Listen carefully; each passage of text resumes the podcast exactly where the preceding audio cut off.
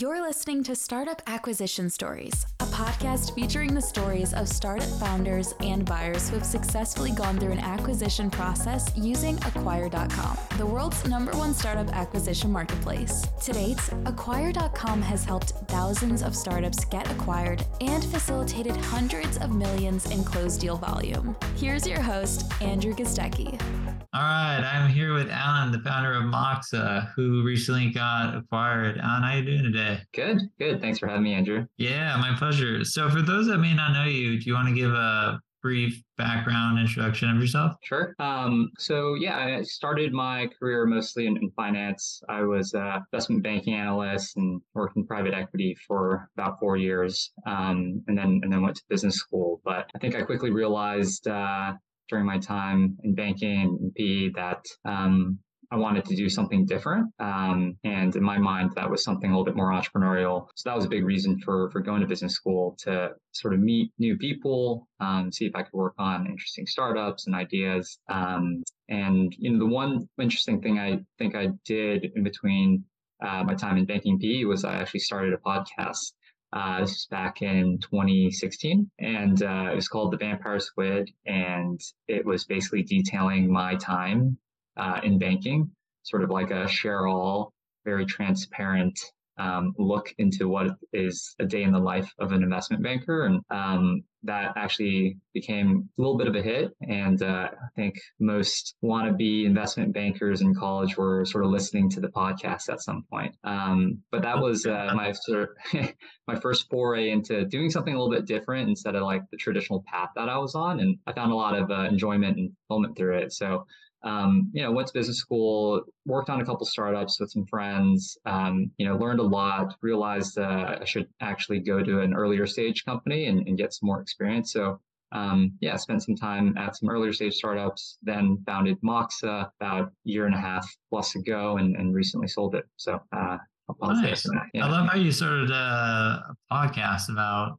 investment banking. I might have to check that out. Yeah, um, there's some uh, some interesting stories that happen when you're pulling, you know, 20 hour days for weeks at a time. So, oh gosh, I can only imagine. Well, hey, yeah. let's talk about um, Moxa. I'd love to know. Um, uh, do you want to just give an overview of the the problem it solved, what it do, um, just a little bit about the product to start, and then we'll go from there? Yeah. So, um, yeah, the initial idea for Moxa came about um, sort of in the beginning of the pandemic. Um, you know, when I was at business school, I was getting acupuncture uh, from an acupuncturist uh, in Charlestown. And, uh, you know, I would see her on sort of a biweekly basis, but when the pandemic hit, um, you know, there was obviously sort of close of business, um, social distancing, and what ended up happening was instead of being able to get my sort of scheduled acupuncture appointments, um, we started doing Zoom sessions like this, where uh, she would teach us how to do acupressure uh, on ourselves. And the basis like, for acupuncture. Like, like, putting like the, I've never gotten acupuncture, but like. Yeah. So, like, brief overview of acupuncture is, um, you know, there's acupoints on the body where uh, if you stimulate those points, they can help relieve common ailments like you know stress, headaches, coughs, etc. And when you go see an acupuncturist, um, they put needles in those points to help stimulate them. So if anyone's ever sort of like massage their temples, um, you know, there's acupoints there whenever they're stressed or they have a headache. And the, th- the thought behind acupressure is uh, it's very similar, but without the needles. So it's a little bit more safe. So, you know, we weren't putting in needles in ourselves, but uh, there would be certain points on your body where you could uh, massage those points for, you know, between 15, 30 seconds at a time.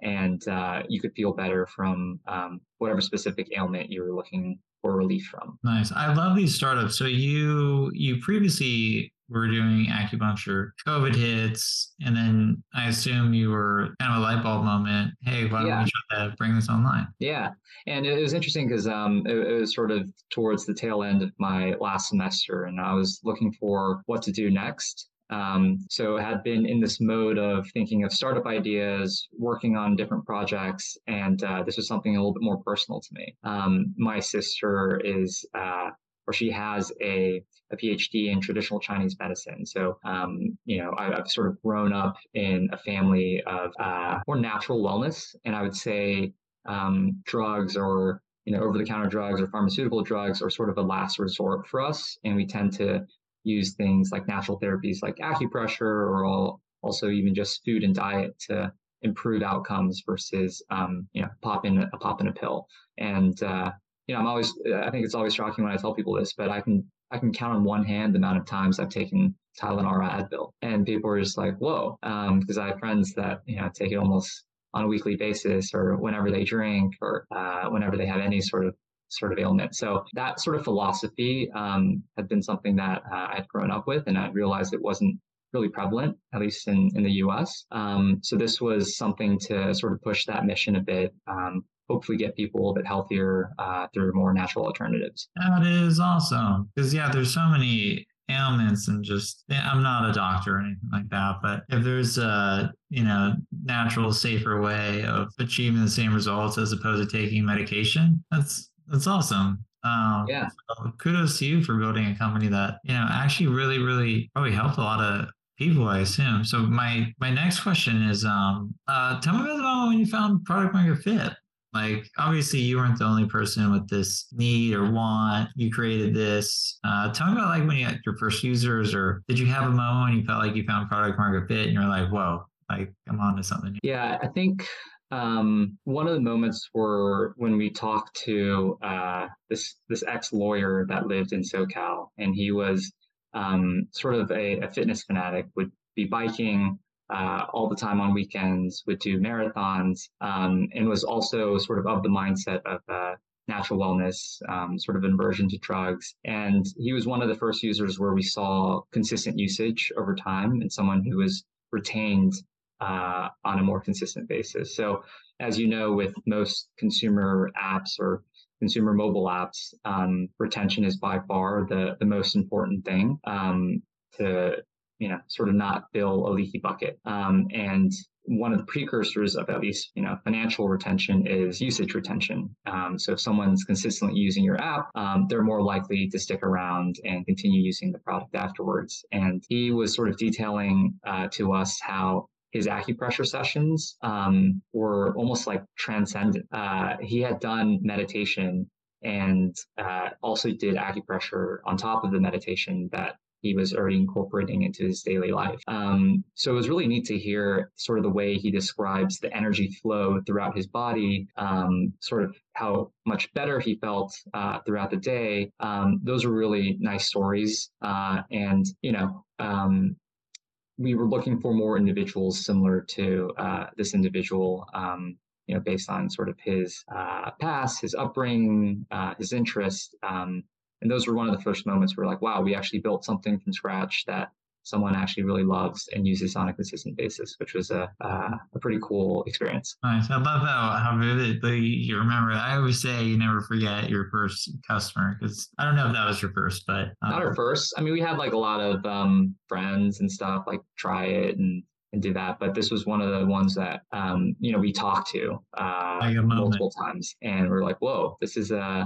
feels like there's something here." So nice. Tell me about um, how did you get your first customers? What sort of like marketing strategies were you using? Um, how did you get this thing off the ground? Yeah, um, the first ones mostly were through organic social. Um, so uh, I had never used TikTok. Uh, my partners had never used it either until we started uh, Moxa, but we had heard that you know TikTok was a great way to showcase um, and also educate people on interesting topics. I had thought that it was just dance videos for teenagers, um, but clearly uh, there was such a larger market there that I wasn't aware of. And I think the stat that sort of convinced me over was you know like 50% of people using TikTok were over the ages of I think 23 or 25 or something like that. Um, so then, uh, because our product required a bit of education, we thought that it would be a good platform, uh, at least in short form video, to teach people uh, how acupressure works and some of the benefits of it. Um, and you know, I think we were able to capture a little bit of the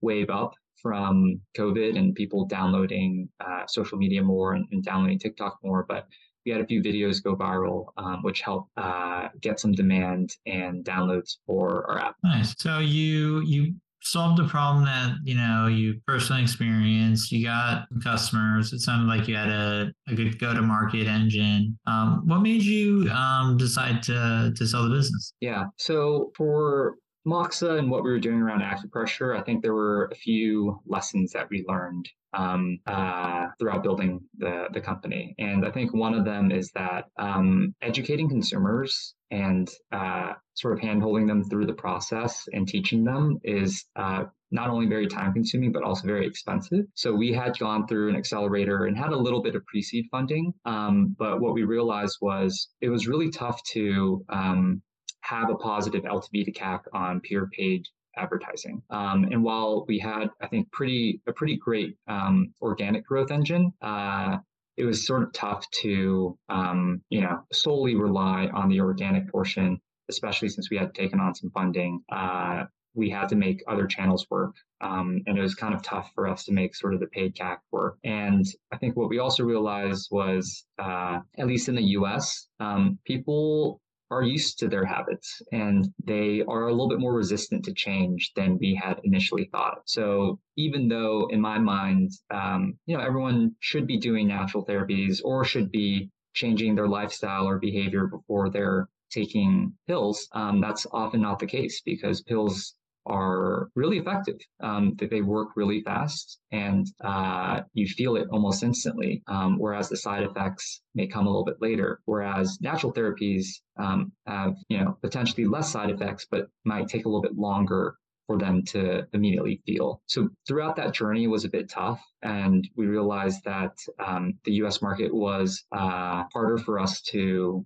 educate and we realized the Asia market was actually a little bit more primed and better uh, suited for a product like ours. Um, that's sort of how we met our buyer through the Acquired platform. Um, they were a Singaporean based buyer and saw the potential for Moxa in Asia because people were generally sort of primed for this. Um, and given we're in the US, uh, we thought it might have been a little bit tough for us to also do stuff in Asia. Um, and, you know, to be honest, we also experienced a, a bit of burnout. Um, we had been going sort of part time on it for about three years, but full time on it for about a year and a half. Um, and it was, it was, uh, we thought, you know, time to to pass on the reins to someone who could take it to the next level in a region that we thought um, could be better suited for a product like ours. That makes a ton of sense. There's uh, one of my favorite sayings in business is one of the hardest things to do is to change consumer habits. It's so right, hard it takes a lot of education and a lot of time to have that shift over towards you know a new paradigm of whatever sort of technology or service you're offering. Yeah. Uh, but more on the acquisition um, now i'm wondering okay so you found sounds like the app has performed really well in one region. You found a buyer in that region as well. Um, how did you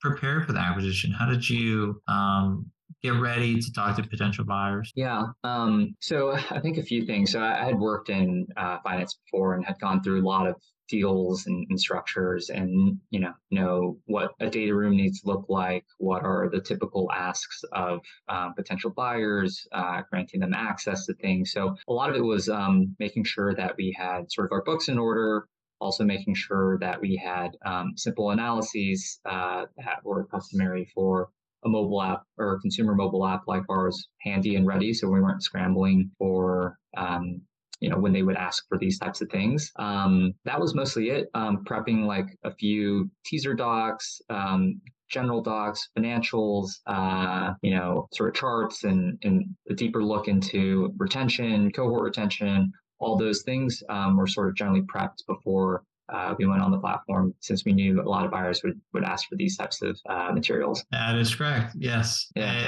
Uh, that's something we stress a lot at Acquirers. Be prepared before you go live on the marketplace because buyers do need this information to make a decision on if you're going to acquire your business or not. And it exactly. just shows the level of professionalism and that preparation can really be the difference between a successful acquisition and no acquisition. So uh, Good job on that. I guess my next question would be, um, what was your like impression of Acquire? Like you you listed on Acquire, um, how many NDAs did you get? Like, tell me about just kind of the overall, you know, experience where you found the initial buyer. Yeah.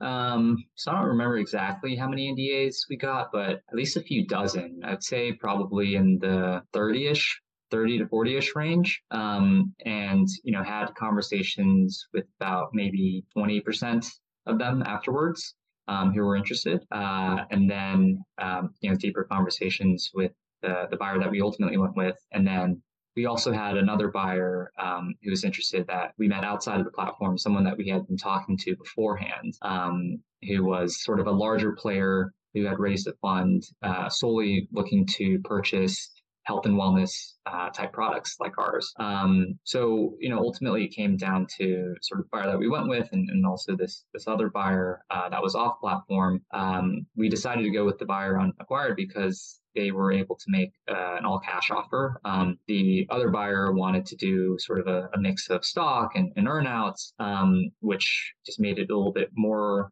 messy. And uh, we were looking for something a little bit more clean, uh, which is what we found um, with buyer on acquire. Um, the diligence process was uh, about a month, and then also uh, they we also went into exclusivity with them for deeper diligence, um, where we didn't talk to uh, any other buyers. Um, so I think from when we joined the platform, we got a few NDAs and conversations over a couple weeks. Uh, did a bit more diligence with our current buyer, went to exclusivity with him.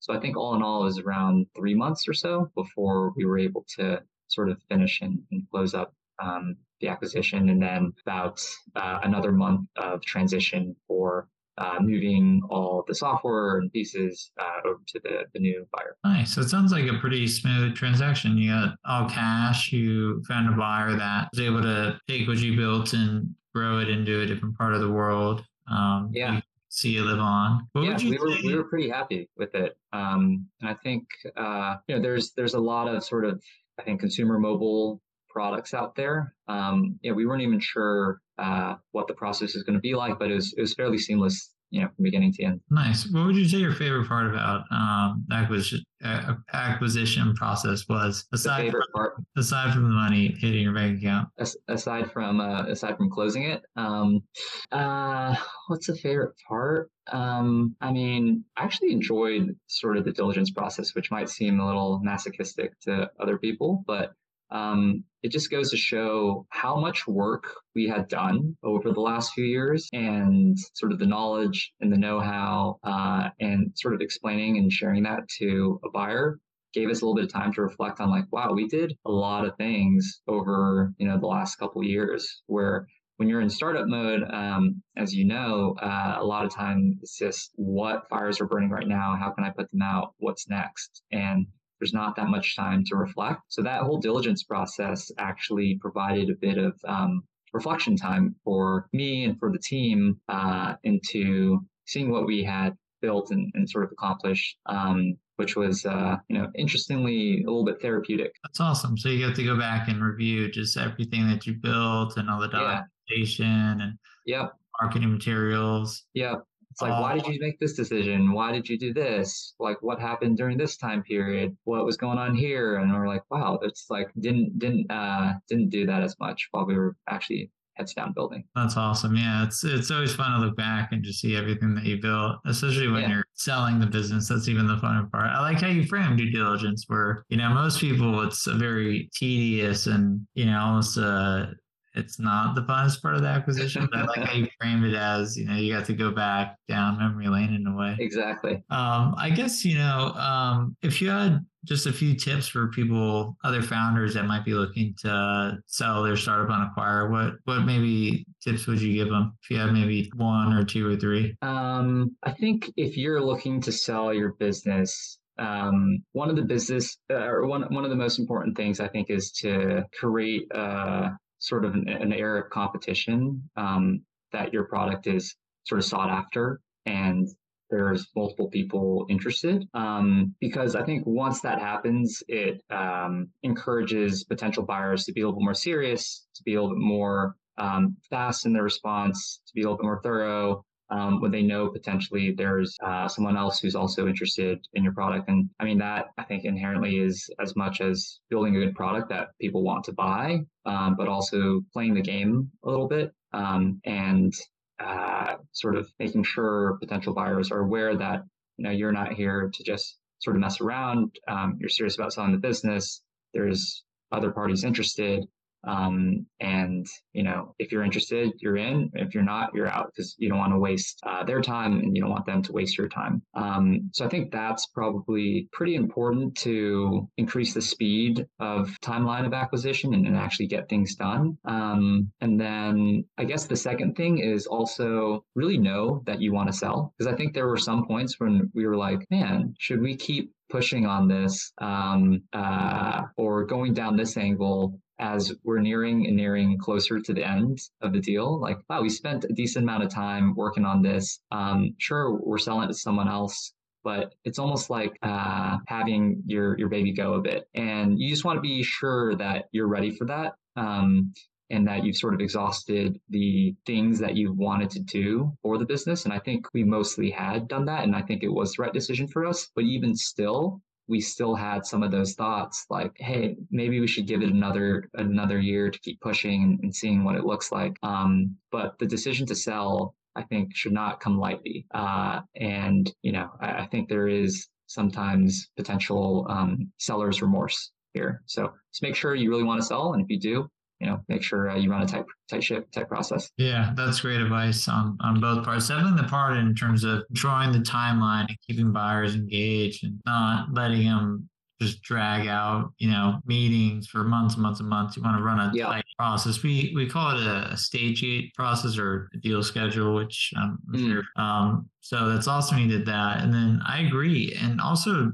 if you're not committed to selling, buyers will step back. They'll see that as a huge red flag. Because the last thing, you know, just like when you're selling a business, the last thing you want to do is waste time on a buyer that's going to take too long, isn't going to yeah. actually an LOI. But it's also the same on the other side of the fence with the buyer who doesn't want to issue an LOI and go through due diligence. Then at the last minute, you know, you end up deciding not to sell, and that and that does happen. But yeah, you, know, you go to sell. You know, I, I I really like that advice of you know make sure that you know you're confident in your decision the reasoning behind it as well because it's one of the first questions I always have is why are you selling? Um, so yeah, nice. exactly. Well, Alan, congrats on on the acquisition. I just have um uh you know a couple more questions. Sure. So you built an awesome company. Uh, you you scratched your own itch, um, found product market fit, sold it to someone in a seamless manner. It sounded like everything went fantastic. And now I'm just wondering, what are you up to now? What's what's next for you? Yeah. So I mean,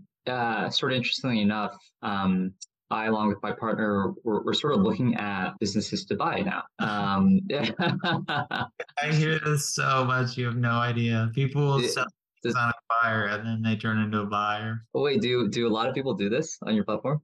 Yes. Interesting. Yeah. Um, I don't know. It's uh, like I, I know that I want to continue being an operator. Um, I sort of know how tough it is going from zero to one. Um, so right now we're we're just looking to see if there's interesting businesses out there um, that we would like to buy. And I think sort of the way we're approaching it um, is, yeah, is is I don't know, is our unique style, but I think it originated from uh, my partner. And we had been working on a few startup ideas and going through the process, but uh, he had been telling me about how his parents um, just sold their restaurant recently um, as retirees and uh, you know didn't he didn't obviously want to take it over um, and they wanted to retire and uh, they didn't necessarily really care for uh, maximizing necessarily the purchase price but they wanted to see the business live on and, and grow and um, i think that happens a lot uh, especially as um,